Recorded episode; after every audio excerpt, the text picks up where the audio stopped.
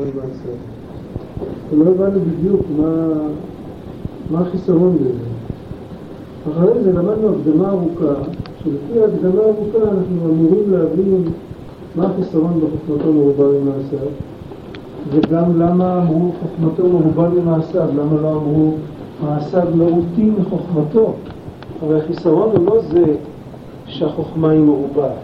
החיסרון הוא זה שהמעשים הם מרוטים יחסית לחוכמה. וזה צריך לומר שכל מי שמעשיו מרוטים מחוכמתו זה לא מצב רצוי. במקום זה חז"ל אומרים שמי שחוכמתו מרובה ממעשיו הוא דומה לאילן שאין לו שורשים, כמעט אין לו שורשים, והרוח הופכת אותו. מה העניין בזה? מה שלמדנו אחרי זה, בעריכות, למדנו שכשמתחילים ללמוד עניינים פנימיים, ולומדים על ספירות ועל עולמות ועל עניינים גבוהים, צריך לדעת שכל אדם לומד על העולמות שלו. למרות שהם לא ממש בתוכו, אי אפשר לומר שהוא לומד על עצמו, כי הם למעלה ממנו. הוא לא מכין אותם, עובדה שהוא לא מבין אותם, אבל הם שייכים לו. ועל זה הביא את המשל המפורסם שהוא התחיל, הוא הזכיר אותו כמה פעמים, שכשמוזגים יין מחבית לבקבוקים משתמשים במשפך, וגם הצד הרחב של המשפך הוא כבר מיועד לבקבוק מסוים, כי הוא כבר יושב על הבקבוק, למרות שמה שנכנס בתוך הבקבוק זה חייב לעבור דרך הצד הצר של המשפך. הצד הרחב של המשפך בשום אופן לא יכול להיכנס לבקבוק, אבל הוא יושב על הבקבוק הזה ולא על בקבוק אחר. זאת אומרת, לכל בן אדם יש חלק גם בדברים שהוא לא יכול להשיג אותם. יש בין הדברים שאני לא יכול להשיג אותם, יש דברים ששייכים אליי ויש דברים שלא שייכים אליי. למרות ששניהם אני לא יכול להשיג. דרך אגב, ועל זה לא דיברנו, דרך אגב הוא גם נותן לנו עוד ממד של התחברות לדברים. זאת אומרת, בדרך כלל אנחנו מחוברים לדברים עוד דרך חמשת החושים, דברים גשמיים, דרך הראייה, השמיעה, הריח, הטעם והמישוש. או אם זה דבר מופשט, אז אנחנו מחוברים בדרך כלל, דרך השכל. אנחנו מבינים משהו, אנחנו מתחברים דרך ההבנה שלנו. מה אם דבר שאנחנו לא מבינים אותו, ופשיטה וכל שכן וקל וחומר שאנחנו לא רואים אותו, ושום חוש שלנו לא מגיב אותו, הוא לא מגיב אליו, אנחנו לא מחוברים לשם. אבל זה לא נכון. מדוע זה לא נכון? למרות שאנחנו לא מרגישים חיבור לדבר הזה, אבל ייתכן שהדבר הזה הוא שורש נשמתנו, וכל מה שכן יש לנו, הכל יונק משם. אז איך אפשר לומר שאנחנו לא מחוברים לשם? אפשר לומר שאנחנו לא יודעים, אנחנו לא מרגישים שאנחנו מחוברים. אנחנו יונקים. יכול להיות שאם היו שואלים, אם ניתן אישיות לצמחים, והיו מראים לצמח את השורש איכשהו בתוך האדמה. ועליה הכותרת של הפרח, היו מראים את השורש. ואומרים, תגיד, אתה מחובר לדבר הזה? תגיד, לא, זה מגעיל, זה שחור, זה מלא בוץ. אבל כל היניקה שלו היא רק משם. הוא לא יכול להיות בלי זה. הוא לא מזהה את עצמו כחלק מזה. אז שם השורש נראה לעינינו על כל פנים, אנחנו בני אדם. נראה לנו שזה הדבר היותר פשוט, והפרח הוא הדבר הגבוה. אבל זה יכול להיות גם להפך. יכול להיות שאם הוא כן יסתכל נכון, אז יגיד, השורש הזה זה דבר שבכוחו להצמיח, ואני לא מבין, אני בקושי מאמין שיש דבר כזה. אני אגיד לו, אבל כל כולך רק בא מכזה שורש. זה חידוש. זאת אומרת, יכול להיות שאנחנו מחוברים לא דרך אותם דברים שההכרה שלנו מגיבה אליהם. איך בדרך כלל אפשר לדעת? בכל אופן אפשר לדעת, הקדוש ברוך הוא לא משחק איתנו במחבואים עד הסוף. יש משהו שאפשר לדעת, אז אפשר לדעת מתי שהדבר הזה חסר. זאת אומרת, יש לפעמים שבן אדם מרגיש שחסר לו משהו, הוא לא יודע מה. וכשהוא מוצא משהו גבוה, יכול להיות שהוא מוצא איזה ספר או איזה צדיק או איזה ניגון, איזה משהו שהוא... הוא לא יכול להגיד שהוא מחובר לדבר הזה כי הוא לא מבין אותו. יכול להיות שהוא מוצא ספר שהוא לא מבין מה כתוב בספר. הוא לא מבין. אבל הוא מרגיש שהוא קורא בספר הזה, אז החיסרון שלו מושלם והוא רגוע. אז איך אנחנו קוראים לזה? אנחנו אומרים, כנראה אותו צדיק היה כמו השורש שלך. אותו אחד שכתב את הספר. זאת אומרת שאתה מושרש בו. להיות שאתה מושרש בו, אז אתה רגוע כשאתה לידו. היות שכל היהודים מושרשים בתורה באופן כללי, אז באופן עקרוני יהודי כשהוא לומד תורה הוא מרגיש טוב. לא מדברים על תינוק הבורח מבית הספר שהמורים הצליחו להעמיס עליו את הלימוד וכישרון מיוחד, שילד יהודי לא יאהב ללמוד, זה כישרון נפלא של מערכת החינוך. אבל בדרך כלל יהודי מרגיש נפלא כשהוא לומד, וכשהוא לא לומד זה מתחיל להיות חסר לו.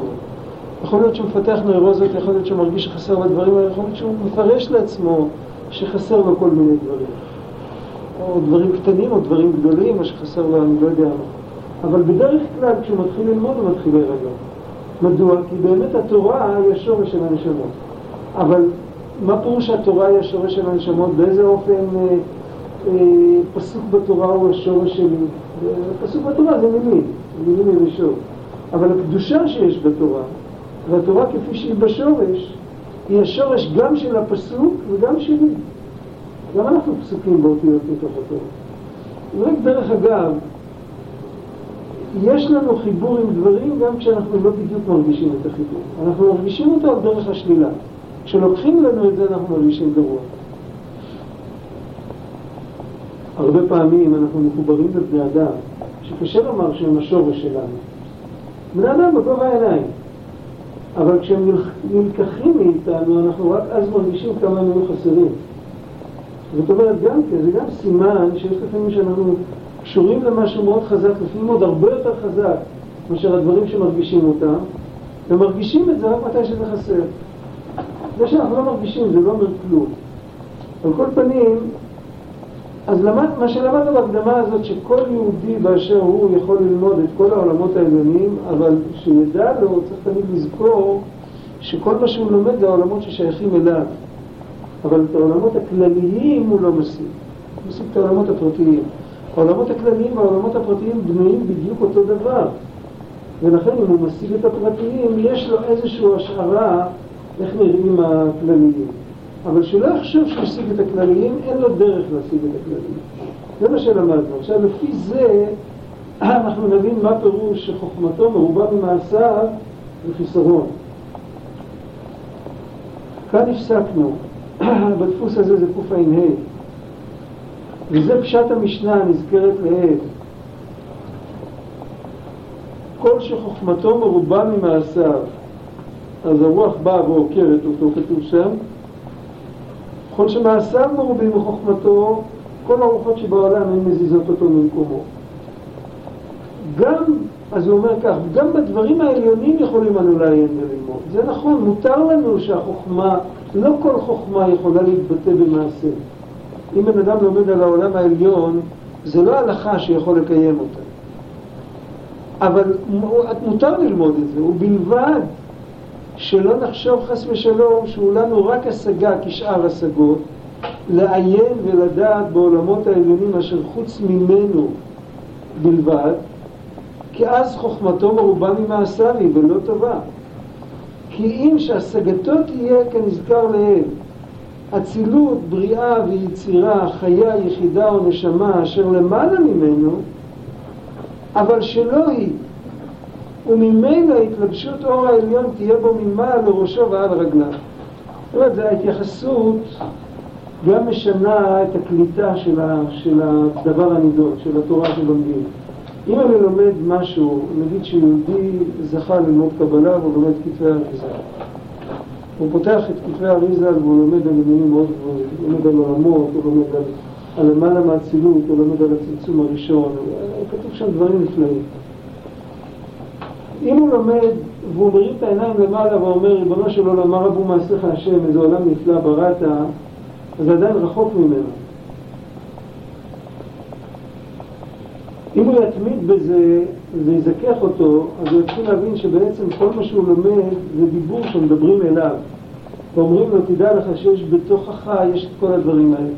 יש בתוכך עולמות אלומים, יש בתוכך צמצום, יש בתוכך גילוי, יש בתוכך תקווה, יש בתוכך מידת הדין, יש בתוכך מידת הרחמים, יש הכל בתוכך. וגם הדברים האלה שמתוארים כדברים ענקיים ואתה לא מבין אותם, הם גם כן חלק ממך, רק זה החלק שעדיין לא נכנס בתוך התודעה. אבל זה החלק ממך. כשבן אדם לומד את זה כך, אז הוא חייב להתייחס אחרת. אז זה הופך להיות, איך אמר רבי נחמן אמר, שהעץ חיים, שרבי חיים ויטל, זה ספר ענק, הוא לא קבלה, הוא ספר מוסר. כך אמר רבי נחמן, שעץ חיים הוא ספר מוסר. וזה האופן, זה ספר מוסר. זה לא ספר מוסר. לא כתוב שם איך בן אדם צריך להתנהג. אבל אם בן אדם לומד ויודע שהוא מדבר על עצמו, אז הוא מזדכך והוא משתנה בלי שמרים לו באצבע, הנה ככה אתה צריך להתנהג. הוא מתחיל להכיר את עצמו, הוא מתחיל להכיר את החלקים שלו, אז לאט לאט הוא פונה לכיוון הטוב והוא עוזב את הכיוון הלא טוב. ואז החוכמה היא לא מרובה ממעשיו, כי סוף סוף מכל חוכמה יגיע לידי מעשה. הוא יוכל לקיים את מה שהוא לומד. הרי אסור ללמוד שלא על מנת לקיים. כל הלומד שלא על מנת לקיים כתוב נוח לו שלא נולד. אז איך מותר ללמוד קבלה? קשייה גדולה. אם לומדים אותה כפי שצריך, אז בסוף מקיימים. לא מקיימים את מה שכתוב שם, אבל מכל מה שכתוב שם מגיע משהו לקיום. אפשר להסביר את זה קצת. בן אדם מקבל פרופורציה אחרת על עצמו ועל העולמות ועל המציאות בכלל. אפשר לתת דוגמה, אם אפשר לתת דוגמה, זה קצת ארוך, אבל תראו לעצמכם דבר כזה. מישהו הולך לישון. הוא נרדם. ולידו יושב מישהו עם רוח הקודש ורואה את החלומות שלו. אוקיי, רק בשביל לצורך העניין, רק בשביל לסדר את הרזים. עכשיו, בן אדם הזה שנרדם, הוא נכנס לחלום כל כך מתוק, שכחתי. נתנו לו גם בחירה לבן אדם הישן, שהוא יכול להפסיק את השינה שלו מתי שהוא רוצה. אבל אם הוא רוצה להמשיך לישון, הוא יכול לישון כך את כל ימי חייו, עד שיבוא מלאך המוות ליטול את נשמתו. עכשיו, הוא נכנס לאיזה חלום מתוק. החלום הוא מתוק מדבש, כל כך טוב לו שם. הוא יפסיק את החלום, מה דעתכם? הוא הרי לא יודע שהוא חלום. הוא חושב שהוא הגיע לשים ההריה, וטוב לו. הוא חולם וחולם, וזה שיושב בידו ורואה את החלומות שלו, הוא יכול גם לשנות לו את החלום. הוא יושב ומסתכל עליו, אז הוא מרחם עליו. הוא עם החלום המתוק הזה, הוא יישאר ככה כל החיים. הוא לא רוצה לצאת לו. הוא יכול גם להעיר אותו. הוא יכול לא יודע, לשפוך עליו בלי מים, הוא יכול להעיר אותו. אבל אז הוא לוקח לו את הבחירה. הרי מה מצפים ממנו? מצפים ממנו שני דברים, שהוא יבחר להתעורר, וגם מצפים ממנו אמונה שהוא יאמין, שהוא ישן. איך אפשר לדרוש מבן אדם ישן, שידע שהוא ישן? אז כנראה שבחלום מופיע מישהו, איזה מין משה רבינו כזה, ונותן לו תורה, ואומר לו, תשמע, אתה צריך להתעורר. הגיע הזמן שתתעורר. אבל הוא פותר אותו כלאחר יד, אני יודע, בחלום הוא חולם על כל כך הרבה דברים. אז יש לו, בעולם שלו, יש לו איזה מין טיפוס מוזר כזה, שטוען שהעולם הוא חלום. אז הוא מחייך לו חיוך סלחני כזה, כמו שמחייכים לילד, ופותר אותו. עכשיו, החכם שיושב לידו, הוא רואה את כל הסיפור הזה, הוא לא יודע מה לעשות לו. כשלח לו כבר את משה רבנו, מה הוא יעשה יותר? הוא חייב להעיר אותו, אבל אם הוא מעיר אותו, לוקח לו את הבחירה. אסור לקחת לבן אדם את הבחירה. מה שיכול לעשות, הוא מתחיל לאט לאט לשנות לו את החלום, או לפעמים אפילו בזבק. הוא זורק לו בתוך החלום, הוא שם לו מקלות בגלגלים, פתאום החלומות שלו לא הולכים. פתאום יש לו חלום רע, פתאום מפסיד כל הכסף, נשרף לו הארמון, החברים שלו פתאום הולכים לאיגוד, כולם לא, אף אחד לא רוצה לדבר איתו. יש כל מיני דברים, יש לו פתאום, הכל משתנה לרעה. ואז הוא מתחיל לחשוב, כמו בסיפור שקראנו, בסיפורי מעשיות, בסיפור על מדינת הממון, שעד שלא הגיע הגיבור ואיים עליהם, אז הם לא שמרו מה שדיברו אליהם, אבל כל החכמים ואמרו להם שהממון הוא אי שם לכל כסף. הכסף זה כלום. הם לא רצו לשמוע. כשבא הגיבור והתחיל לאיים עליהם, והם התחילו לפחד, אז הם התחילו להקשיב. ראינו את זה גם עוד פעם בסיפור של שיבת הקבצנים,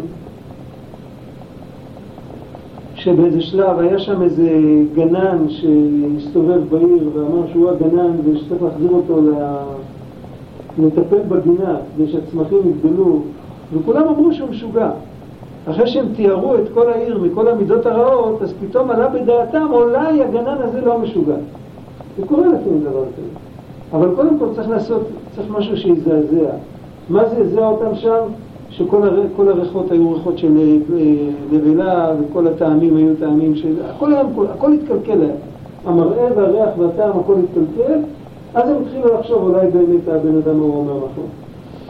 אותו דבר, בסיפור שלנו זה גם אותו דבר. אם הבן אדם פתאום התחיל לחלום חלום רע, אז הוא יחשוב שאולי מה שהוא חשב קודם שזה קוריוז, שנתנו לו תורה, ובתורה כתוב שיש עולם עליון, שכל העולם הזה הוא עולם חולף, וכל זה, אולי זה נכון. הוא מתחיל לחשוב. ברגע שהוא מתחיל לחשוב, הוא מתחיל להיכנס לזה ולחשוב על זה, אז כבר יש תקווה שיכול לעזור לו. אז שהוא יכול לתת לו פוש, ואז זה יכול להתעורר. עכשיו, מה נמשל מכל זה? זה ברור, בחיים שלנו אמרי לא חלום. החיים שלנו לא חלום, החיים שלנו חיים אמיתיים, אנחנו לא חולדים. התודעה שיש לנו, מבחינה מסוימת בלבד, היא דומה לתודעה של חלום. מדוע? שמה קורה בחלום? מה ההבדל בין החלום למציאות? פעם דיברנו על זה לפני הרבה זמן. ההבדל בין החלום למציאות זה שבחלום כל מה שמתרחש, מתרחש אצלי במוח. כל החלום עם כל הדמויות, וגם איך שאני מופיע בחלום, זה הכל חלק ממני. זה מה שקורה בחלום. מה קורה במציאות? במציאות אני חלק מהמציאות. נכון? בפשטות, בלי הרבה פילוסופיה. האמת היא שבמציאות יש שתי דרגות. יש בן אדם שהוא באמת יודע שהוא חלק מהמציאות, ושהוא חלק קטן מהמציאות. מה זה אומר שהוא חלק קטן מהמציאות?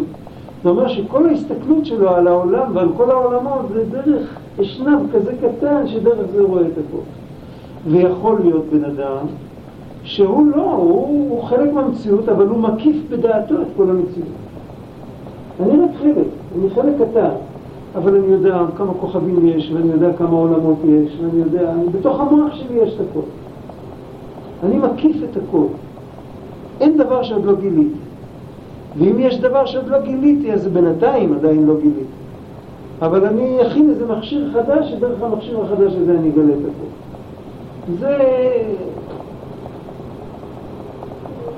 עוד 20 שנה, עוד 40 שנה, הנכדים שלי כבר ידעו את הכל, אבל הבן אדם באופן עקרוני יודע את הכל.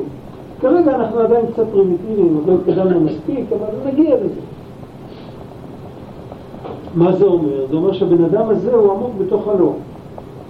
כי אחרי ככלות הכל, מה היה האמונה שלו? האמונה שלו שכל העולם הוא בתוך הראש שלו. רק יש חלקים מוסתרים, עוד יחשוף אותם. אבל לא יותר מזה.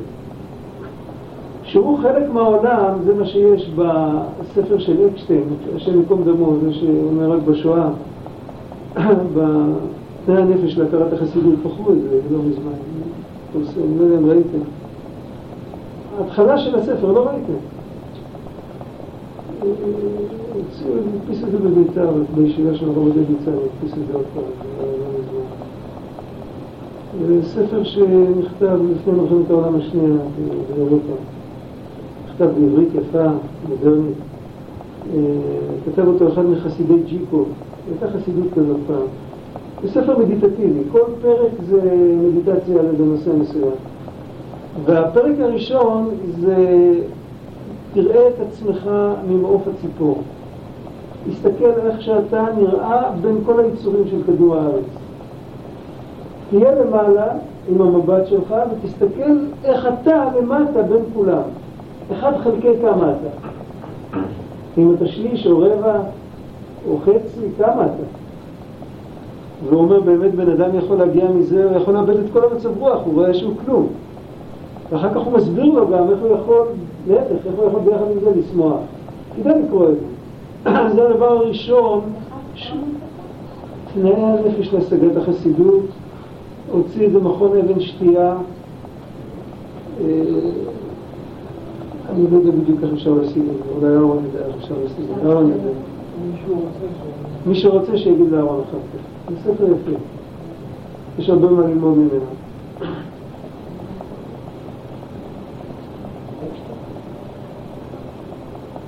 אקשטיין, אני לא זוכר את שם הפרטי שלי.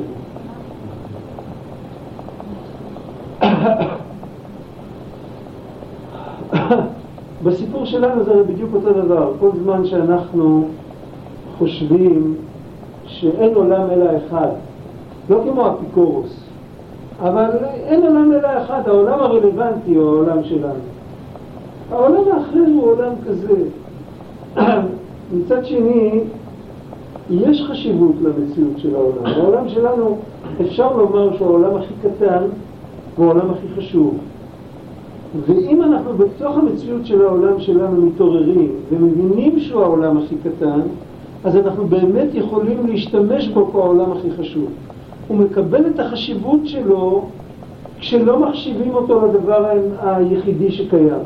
ברגע שמבינים שהוא המפתח לכל, אבל הוא לא יותר מהמפתח, אז מקבלים את המפתח, אפשר לעשות עם זה גדולות ומצוות. ברגע שחושבים שזה הכל, אז אפשר לעשות עם זה שום דבר, כי אז לא יודעים שצריך לעשות עם זה משהו. זה הכל, זה לא כלי, זה התכלית. אם בן אדם קונה כלי והוא חושב שזה אנטיקה וצריך לשים את זה בסלון ולהתפאר עם זה, אז הוא אף פעם לא יעבוד עם הכלי הזה. זה הכלי, גמרנו, זה הכל. העולם הזה הוא כלי, הגוף שקיבלנו הוא כלי, זה הכל כלים כדי לעבוד איתם את השם, וזה הכלי הכי יקר שיש, כי בעולמות העליונים אי אפשר לעבוד את השם כמו פה בעולם שלנו. פה יש יצר הרע, יש פה בחירה, יש פה גשמיות, יש פה הסתר, אפשר לפספס, צריך לעבוד קשה, צריך לגלות את הכוחות הכי עמוקים בשביל להחזיק מעמד. בעולמות העליונים זה אפשר לקבל שכר, אפשר להתענג על השם, אבל אי אפשר לעבוד. המקום של העבודה הוא פה, אבל אם לא יודעים שפה זה המקום של העבודה, אנחנו חושבים שזה הדבר היחיד שיש, ושצריך לתפוס אותו ולכבוש אותו ולשלוט עליו, לבלוע אותו, הוא כאילו צעצוע, לא מבינים שהוא כלי עבודה. מסתכלים על העולם כמו הצעצוע, אז מפספסים אותו. פשוט חולפים לידו, וזה נקרא שישנים. זה המושג של הרמב"ם שאומר בהלכות תשובה, שקיעת שופר בראש השנה זה אורו ישנים משנתכם ונרדמים הקיצו מתרדמתכם. הוא אומר אלה ששקועים כל היום באבלי הזמן, באבלי העולם. העולם הוא לא הבל. למרות ששלמה אמר הבל הבלים הכל הבל. אבל מההבלים האלה נברא העולם, כך כתוב אותה בלה. זה הבל פיו של הקדוש ברוך. אבל אם לא יודעים שזה הבל פיו של הקדוש ברוך הוא, אז הוא צריך להיות הבל ממש. על סוף. מה? זין הבלים. כן. זה עניין גדול. אבל אם לא יודעים שזה הבל פיו של הקדוש ברוך הוא, זה הופך להיות הבל.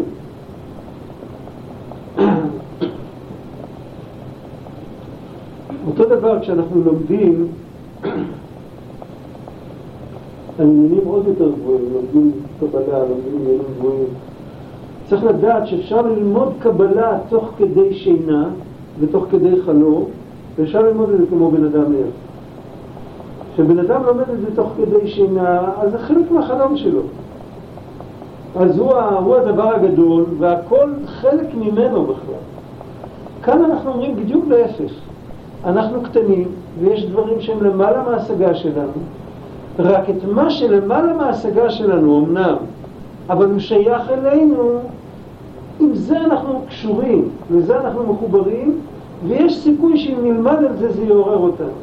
כמה שנבין, כמה שהשם יעזור, ככה נבין. לא שאנחנו צריך כאן להבין, זה הבדל דק. לפעמים יבוא מישהו ויגיד, כן, הכל בתוכי. יש היום המון אנשי, המון מדברים ככה. זה דיבור של ניו אייג' כזה, הכל בתוכי, הכל בתוכנו. הכל בתוכנו של הניו אייג' והכל בתוכנו של הרבי מתייסצנה, זה כרחוק מזרח ממערב. יש כאלה שיצאו לטשטש את זה, אפילו בכוונה, ושיוכלו לעשות משמש, היום זה במודה לעשות משמש מהמון דברים. זה ככה, מזק השטרה לבית רי, להגיד שכולם צודקים. אם הבעל הוא האלוקים הולכים אחריו, השם הוא האלוקים הולכים אחריו, הכל בסדר. נערבב את הכל, אבל מצד האמת, לא מדבר עכשיו מבחינה השקפתית, פשוט מצד האמת זה לא נכון. מה שהם אומרים הכל בתוכי, זה אני והפסיעות. חוץ ממני אין כלום. אני הדבר היחיד שקיים. אין לי שום הוכחה שמישהו אחר קיים בכלל. אתה רק קישוט בתוך העולם שלי. עכשיו אני שוכח שאני רק קישוט בתוך העולם שלך. אבל זה כבר לא מעניין. מה שמדובר כאן מדובר הפוך. אנחנו קטנים, אנחנו נקודה במרחב, והמרחב הוא אינסופי. לתוך המרחב הזה יש את כל העולמות. זה גם מרחב גשמי וגם מרחב רוחני. אנחנו מחוברים לנקודות המקבילות בתוך המרחב הזה. אם אני שייך למידת החסד, אז השורש שלי במידת החסד. אז עם מידת החסד אני יכול להתחבר יותר מאשר עם מידת השמחה, או איזו מידה אחרת. זה המגינה, איך שנקרא לזה. כל אחד יש לו את העניין שלו. אבל לא אומר שכל העניין הזה הוא בתוכי. העניין הזה שייך אליי כי אני מושרש שם. כי הוא השורש שלי. וכשאני אומר, הוא השורש שלי, אז הוא לא שייך לי. כשאני אומר על משהו שהוא השורש שלי, אז אני שייך אליו. רק ככה הדיבור. כמו שאני אומר, הוא האבא שלי. אז מי שייך ממי? מי נוצר ממי? אני אומר, הוא השורש שלי, אז אני הקטן, הוא הגדול, ואני יונק ממנו, ואני שייך אליו. אבל עושים איתי חסד שמשהו קטן אני אבין. מה שאין כן, אם אני מבין את זה כפשוטו שזה שלי, אז אני הופך להיות, אני אורי ולי עשיתיני. כן, אני... מי אורי ואני עשיתיני. הכל אני...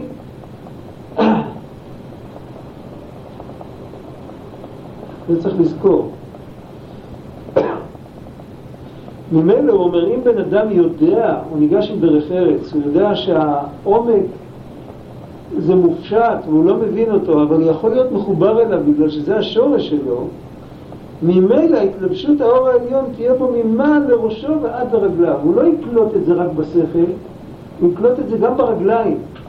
כי אם הוא הולך, אם ההכנה הנפשית שלו זה להבין שכל, אז יישאר בשכל. אם הוא רוצה להתחבר לקדושה, אז כמו, או שהוא לא יזכה בכלל להתחבר לקדושה, או שהוא יתחבר לגמרי.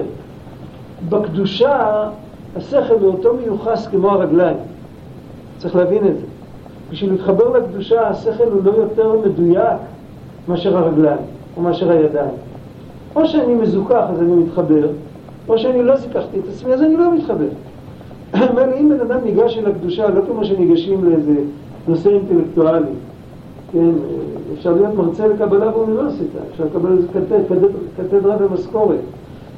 זה האינטלקט שיש בקבלה, זה לא הקבלה באמת. אם ניגשים לקבלה, לקדושה של הקבלה, אז אם בן אדם קולט, אז הוא קולט את זה בכל הציור קומה שלו. הוא כולו הופך כזה. וכשהוא קולט את זה בתוך כל הציור קומה שלו, אי אפשר לומר שחוכמתו מרובה ממעשיו, כי זה לא חוכמה. על דרך זה, קצת קרוב לזה, רבי צדוק כותב על מאמר חז"ל, שאם יאמרו לך חוכמה בגויים תאמין, תורה בגויים אל תאמין. אז רבי צדוק אומר, כשגוי לומד תורה, היא הופכת להיות אצלו לחוכמה.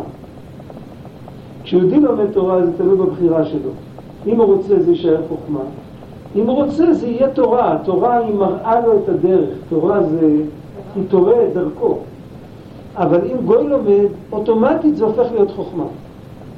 כי זה מנוכר ואין איזה קשר. הוא מבין איזה דוגמה תכף. זה הנקודה שחוכמתו מרובה ממעשיו. ובכל איבר מגופו, כשהוא לומד את זה נכון, ובכל חלק מנשמתו התווסף אור וקדושה. הגוף יתקדש, הלב יתפעל יותר באהבה ויראה, והמוח במחשבותיו ועיוניו. הנקודה של המוח, מוח קדוש, זה מוח שכבר ספונטנית עולים לו בעיקר מחשבות קדושות. זה כבר תוצאה, זה כבר אחרי הרבה עבודה. ואף אם בעניינים גבוהים, אף בענייני הצילות או בריאה לומד, הוא לומד על עניינים ממש גבוהים. אין לנו מושג במלאכים של עולם העשייה, אין לנו מושג. אם בן אדם לומד על עולם האצילות, איזה מושג כבר יש לו? אין חוכמתו מרובה ממעשיו, אף על פי כן זה לא נקרא שחוכמתו מרובה ממעשיו. כיוון שהאצילות שלו הוא משפך שלו. הוא לומד את החלק הזה באצילות, את ההסתכלות הזאת באצילות ששם מושרשת נשמתו. והתפשטותה גם בגופו נמצא בנשמה, רוח ונפש. איפה העולם האצילות? איפה הוא נמצא? איפה הוא? איפה?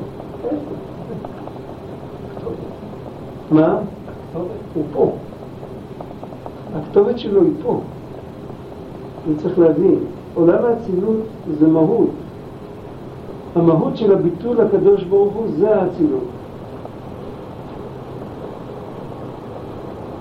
אנחנו אומרים שנבראנו, או שאנחנו אומרים שהאצילו אותנו, זה מילה אחרת, יש איזו זרימה אחרת בנפש. אומרים נבראנו, אז הפכנו להיות אנחנו.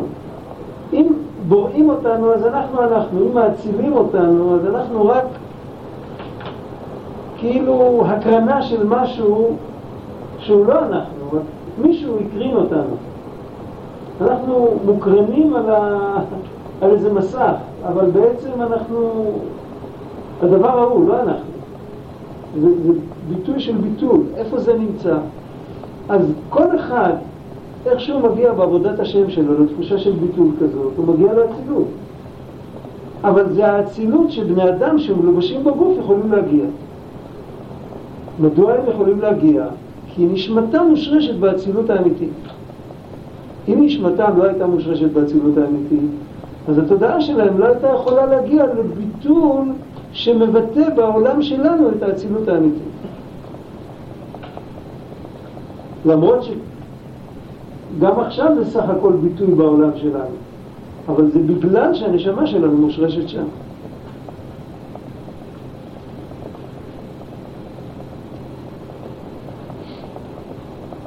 וזה תלוי בזה. מי שעובד בגופו לקדשו ולזכחו בדרכי החסידות, שזה צריך לדבר עוד מעט מה הכוונה פה. אז כיוון שהמשיך תוספות אור בקרבו, גם מוחו יקים ברעיונות יותר עילאיות.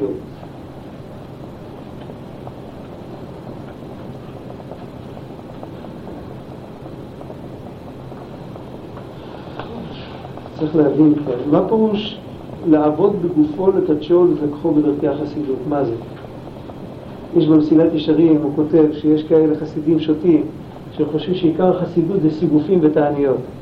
כולם מכירים את זה, זה בהתחלת מסילת ישרים, כל מי שקרא והתייאש לשם הוא הגיע, זה בטוח. מה פירוש לזכך, איך אפשר בכלל לזכך את הגוף? אפשר לזכך את הגוף דרך הנפש, דרך התודעה, איך אפשר לזכך את הגוף? זה שיטה לזכך את הגוף. הנקודה היא כזאת, יש המקור של כל העניין הזה, זה בשערי תשובה של רבנו יונה, שהיה אחד מגדולי הראשונים, והמגיד ממזריץ' שהיה אחד מגדולי החסידות, הוא בנה הרבה על השערי תשובה הזה, יש לו תורה ואור תורה של המגיד, ברמזי תורה ורמזי תהילים, הלכור בקלם סרטני. בסוף אור תורה של המגיד יש מאמר יחסית ארוך על הפסוק אחור בקדם תורה, זה מסודר לפי סדר התנ"ך, זה ממש בסוף הספר, זה כבר כתובים ופעילים. אחור בקדם צרטן, אני מסביר שם אריכות בשם רבנו יונה, אבל מה הנקודה? הנקודה היא, יש עניין שנקרא תשובת המשקל, וצריך להבין אותו. תשובת המשקל מופיע לא בשם הזה, השם הוא שם מימי הביניים, אבל הרעיון מופיע בתלמוד באיזו בעל תשובה שלם. בעל תשובה שלם שהוא חטא, ואחר כך מזדמן לו לחטוא את אותו חטא. באותו מצב פחות או יותר כללי, עם אותן אפשרויות. ואף על פי כן הוא נמנע ולא חטא. הוא בעל תשובה אמיתי, הוא תיקן את החטא. ועזיבת החטא. עכשיו, מה כאן המשקל שיש? כאן להיות שהוא יתגבר על מה שהיה אמור להתגבר, או על כעס, או על תאווה, או על גאווה, או להתגבר על משהו, אז הוא נתן משקל נגד לכישלון שלו, שהוא נכשל. הרבנו יונה אומר שבעל תשובה, היות שהוא התאווה בדרך כלל, איך הוא מסביר? התאווה גרמה לו לחטוא, אז הוא צריך אחר כך, כשחוזר בתשובה, הוא צריך לוותר על התאוות שלו אפילו כשזה מותר. כמובן לא לגמרי, אחרת הוא לא ינשום, כן? אבל הוא צריך לוותר ולתת משקל נגד לתאווה שהוא הלך אחריו. כך כותב רבנו יונה. עכשיו, רק בשביל להבין את זה יותר טוב. איפה באמת נעשה תיקון לחטא? איך אני יכול לתקן חטא שכבר היה? איך אפשר? עשיתי אותו. איך אני יכול לתקן אותו? חשבתם על זה פעם? גמרנו, זה עבר, חלשתי על פניו, זהו. מה אני יכול לעשות? הוא קיים באיזשהו ממד. אנחנו באוטוסטרדה, חלפנו על פניו, הוא נשאר שם, אני לא יכול לחזור. אי אפשר לחזור אחורה בזמן. אבל האמת היא, יש כאן עומק. האמת היא כזאת. בכל חטא יש שני דברים. יש את נקודת הבחירה של האדם, ויש את התוצאה, מה שקרה בפועל. התוצאה, מה שקרה בפועל, ונקודת הבחירה של האדם באים ביחד. אבל תיאורטית אני יכול לחלק אותה. את מה אני צריך לתקן בחטא? את מה שקרה, את התוצאה, את נקודת הבחירה שלי. נקודת הבחירה. על מה ידונו אותי? על התוצאות? או על הבחירה שלי? רק על הבחירה. על זה דמינו. התוצאות, יכול להיות שמשחרר היה עושה. אני לא הייתי מקלקל, לא היה מקלקל. התוצאות בכלל יכול להיות של אותו דבר. אבל נדונו את כל אחד בפרט למה אתה צריך להתנדב לפרויקט. אפילו אם נגזר גזרה שמשהו יתקלקל, שיבוא ברק מן השמיים וקלקל את זה. מה אתה צריך להתנדב לזה? זאת אומרת, תמיד באים אלינו עם הבחירה שלנו.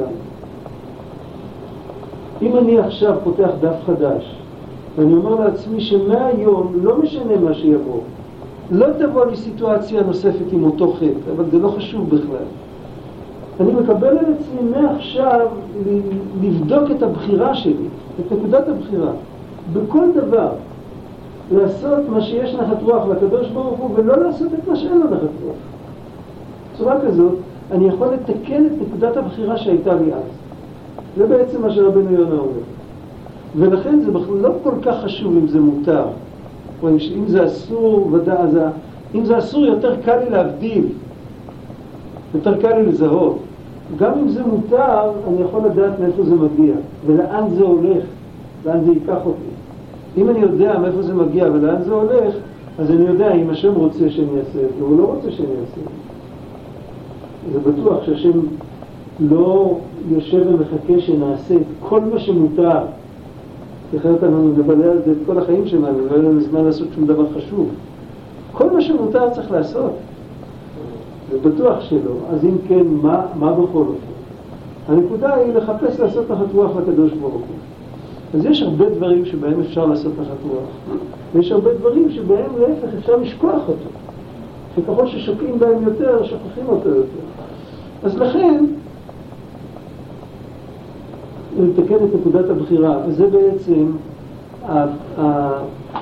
השורה הזאת שהוא כותב כאן, שמי שעובד בגופו לקדשו, לזכחו, בדרכי החסידות, זה לעבוד על נקודת הבחירה. זה לא ללכת לעשות תעניות מסיגופים ולראות כמה הגוף שוקל פחות, אולי הוא יזדכך. פחות גשמי, אז אולי הוא יותר רוחני. זה שטות. הנקודה היא את נקודת הבחירה לתקן. יש שני תיקונים בנקודת הבחירה. קודם כל, לזכור שאני בוחר. החיסרון הכי גדול בבחירה זה שאנחנו לא מודעים לזה בכלל שאנחנו בוחרים. אנחנו לא שמים לב. אנחנו מדברים בלי לשים לב, אנחנו עושים דברים בלי לשים לב.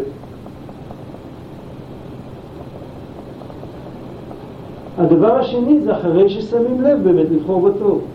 שני הדברים האלה מזכחים את האדם, והזיכוך מגיע עד לדם, לא רק לנפש. הזיכוך מגיע ממש לגוף. לא דומה גוף שעושה חסד, שעושה טוב, וששומע לנפש לבחור בטוב, לא דומה לגוף שהולך בשרירות לבו. זה מרומז בפרקי אבות, עם הרבה בשר מברימה. אז אני לא יודע איך שזה עובד ביולוגית, אבל הנקודה של מרבה בשר, הנקודה היא שבן אדם הולך אחרי תאוות ליבו, זה הפשטות.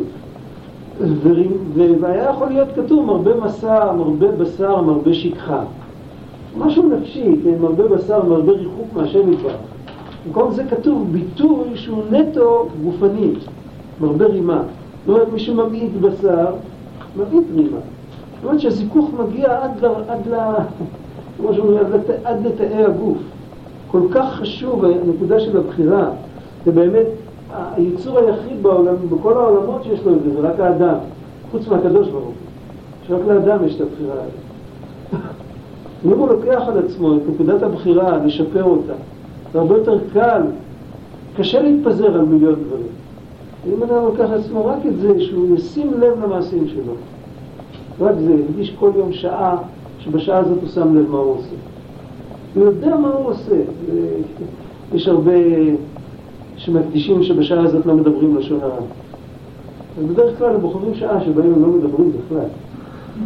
זה התחמקות כזה. או שישנים, או שעובדים, או שמשהו שלא שייך. אבל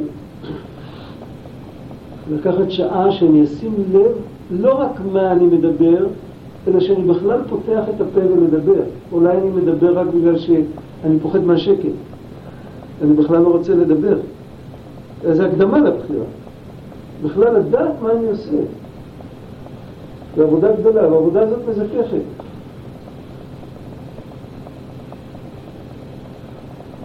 אז היות שבן אדם עושה את העבודה הזאת, זו עבודה פשוטה, עבודה קשה, אבל פשוטה, כיוון שהמשיך תוספות אור בקרבו, הוא מזכך את הגוף, נמשך עליו יותר אור. גם מוחו יקום ברעיונות יותר עילאיות. המוח שלו יפתח ויהיה כלי לקבל השגות יותר עליונות. זאת אומרת, יש שני דרכים איך להגיע להשגות עליונות. יש דרך אחת להגיע להשגות עליונות עם השכל. ואז בדרך כלל המנטליות שלנו נשארת באותו מקום, ואנחנו מדמיינים משהו, וזה לא נכון. אנחנו רק משקרים את עצמנו, אנחנו כאילו, איך בליקוטי מהר"ן כתוב שיש בן אדם שהוא צמא והוא שותה מים מלוחים. אז מה נשאר? מה יוצא מזה? הוא נהיה צמא יותר מה שיצא. זה מין, אנחנו מרמים את הנפש. הנפש צמאה לקדושה, ואנחנו מרמים את הנפש, מספקים לה איזה מהלך אינטלקטואלי. שאת הקדושה שבו, שיש בו קדושה, את הקדושה שבו אנחנו לא קולטים, כי אנחנו לא מזוכחים מספיק. במקום זה, אנחנו קולטים איזה מהלך, והמהלך הזה אמור להחליף את הקדושה. אז אנחנו רק נהיים צמאים עוד יותר.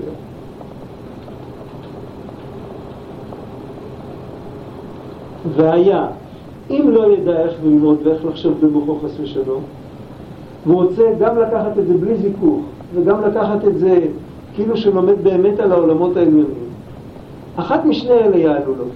יקרא לו אחד משני הדברים. או שחסרון תוספת המחשבה גם את עליית גופו יפיל, כי במוחו לא נתן את יתרת הנשמה להתפשט, והרי זה כאילו חס ושלום קרת ראשה של הנשמה היתרה, ונשאר רק בחלק נשמתו הקטנה אשר לו מקודם.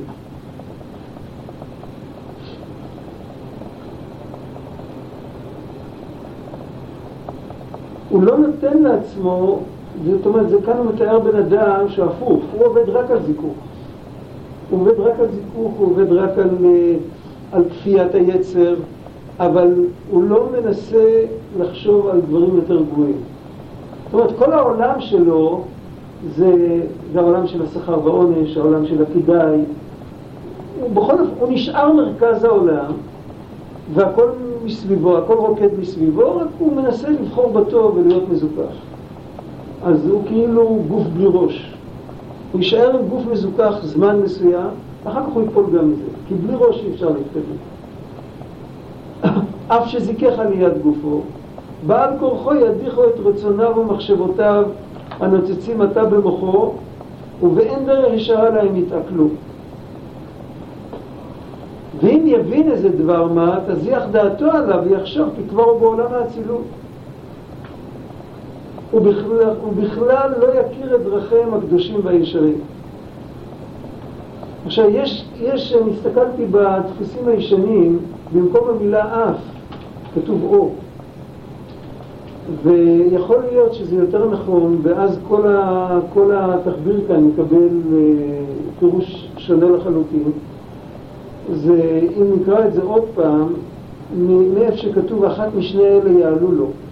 אז כתוב או שחיסרון תוספת המחשבה, גם את עליית גופו יפיל, וכאילו שהוא קראת את ראשה של הנשמה, ואחר כך הוא אומר, או שזיקח עליית גופו,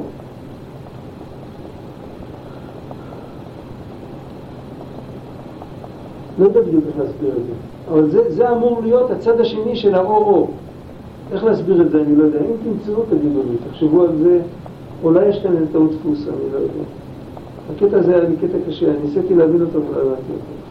בגדול מה שרוצה לומר, דיברנו על זה, בגדול הוא מובן, זאת אומרת הוא לא מובן בסגנון שלו, אבל הוא מובן בגדול מה שרוצה לומר, דיברנו על זה כמה פעמים בעבר. הקדוש ברוך הוא רוצה את שניהם, הוא רוצה שהבן אדם יתקדם גם עם הראש ועם הלב וגם עם הידיים והרגליים.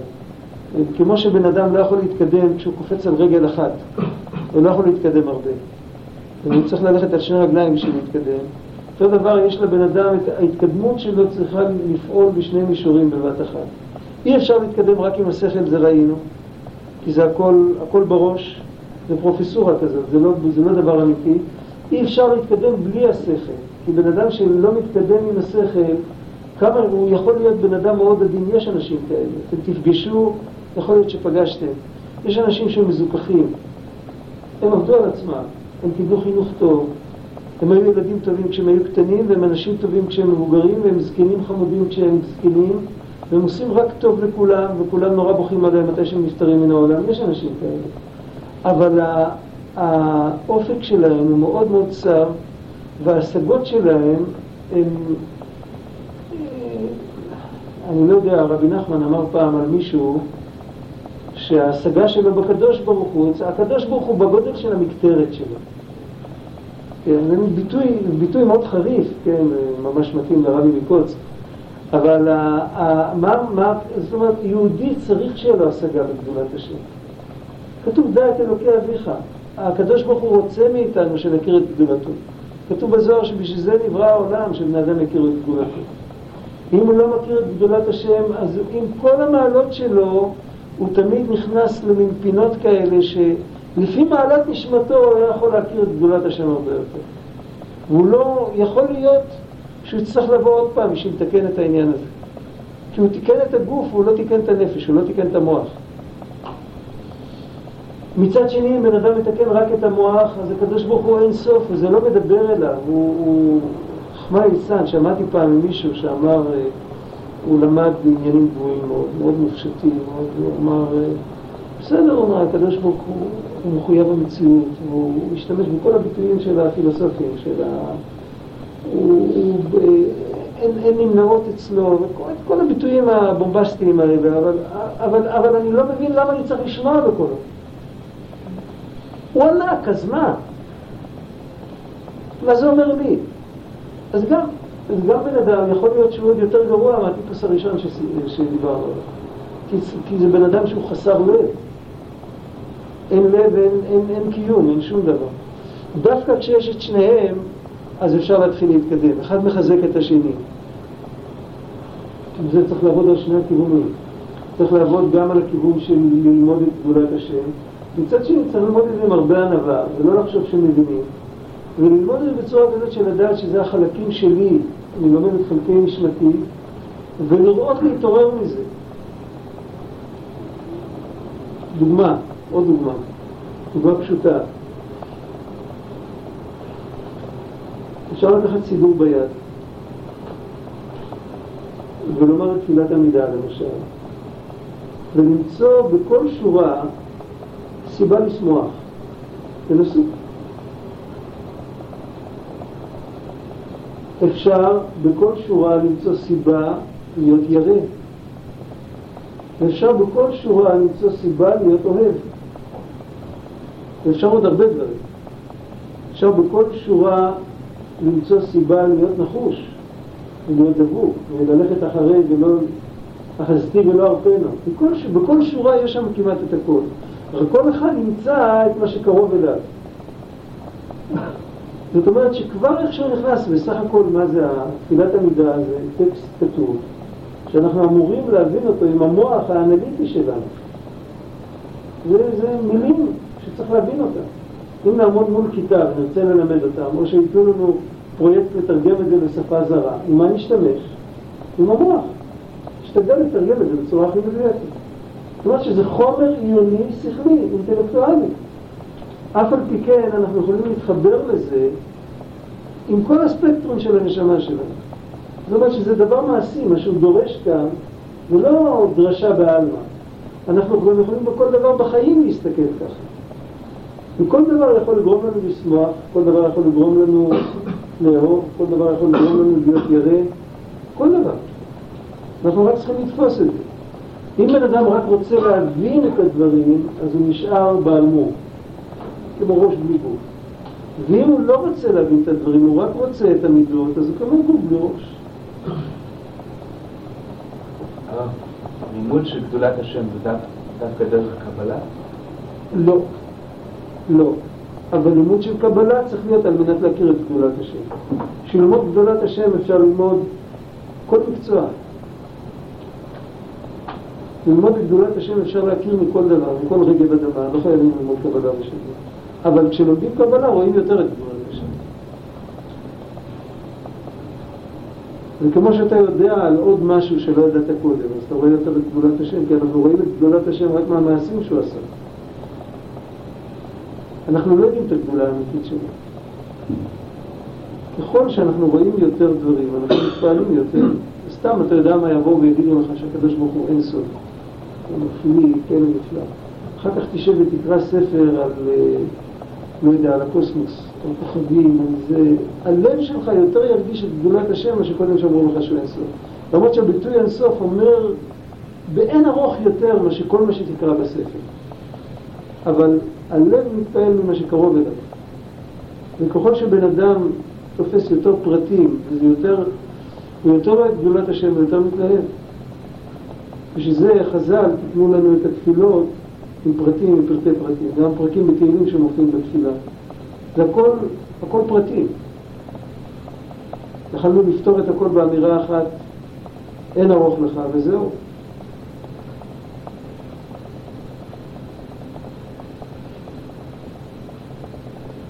אבל אם יוסיף ללכת מעלה גם במוחו, הוא מדגיש גם במוחו, הוא ילך גם עם זיכוך וגם עם מוחו, אף לגופו התווסף טעם הריבות, הרגשה והתלהבות.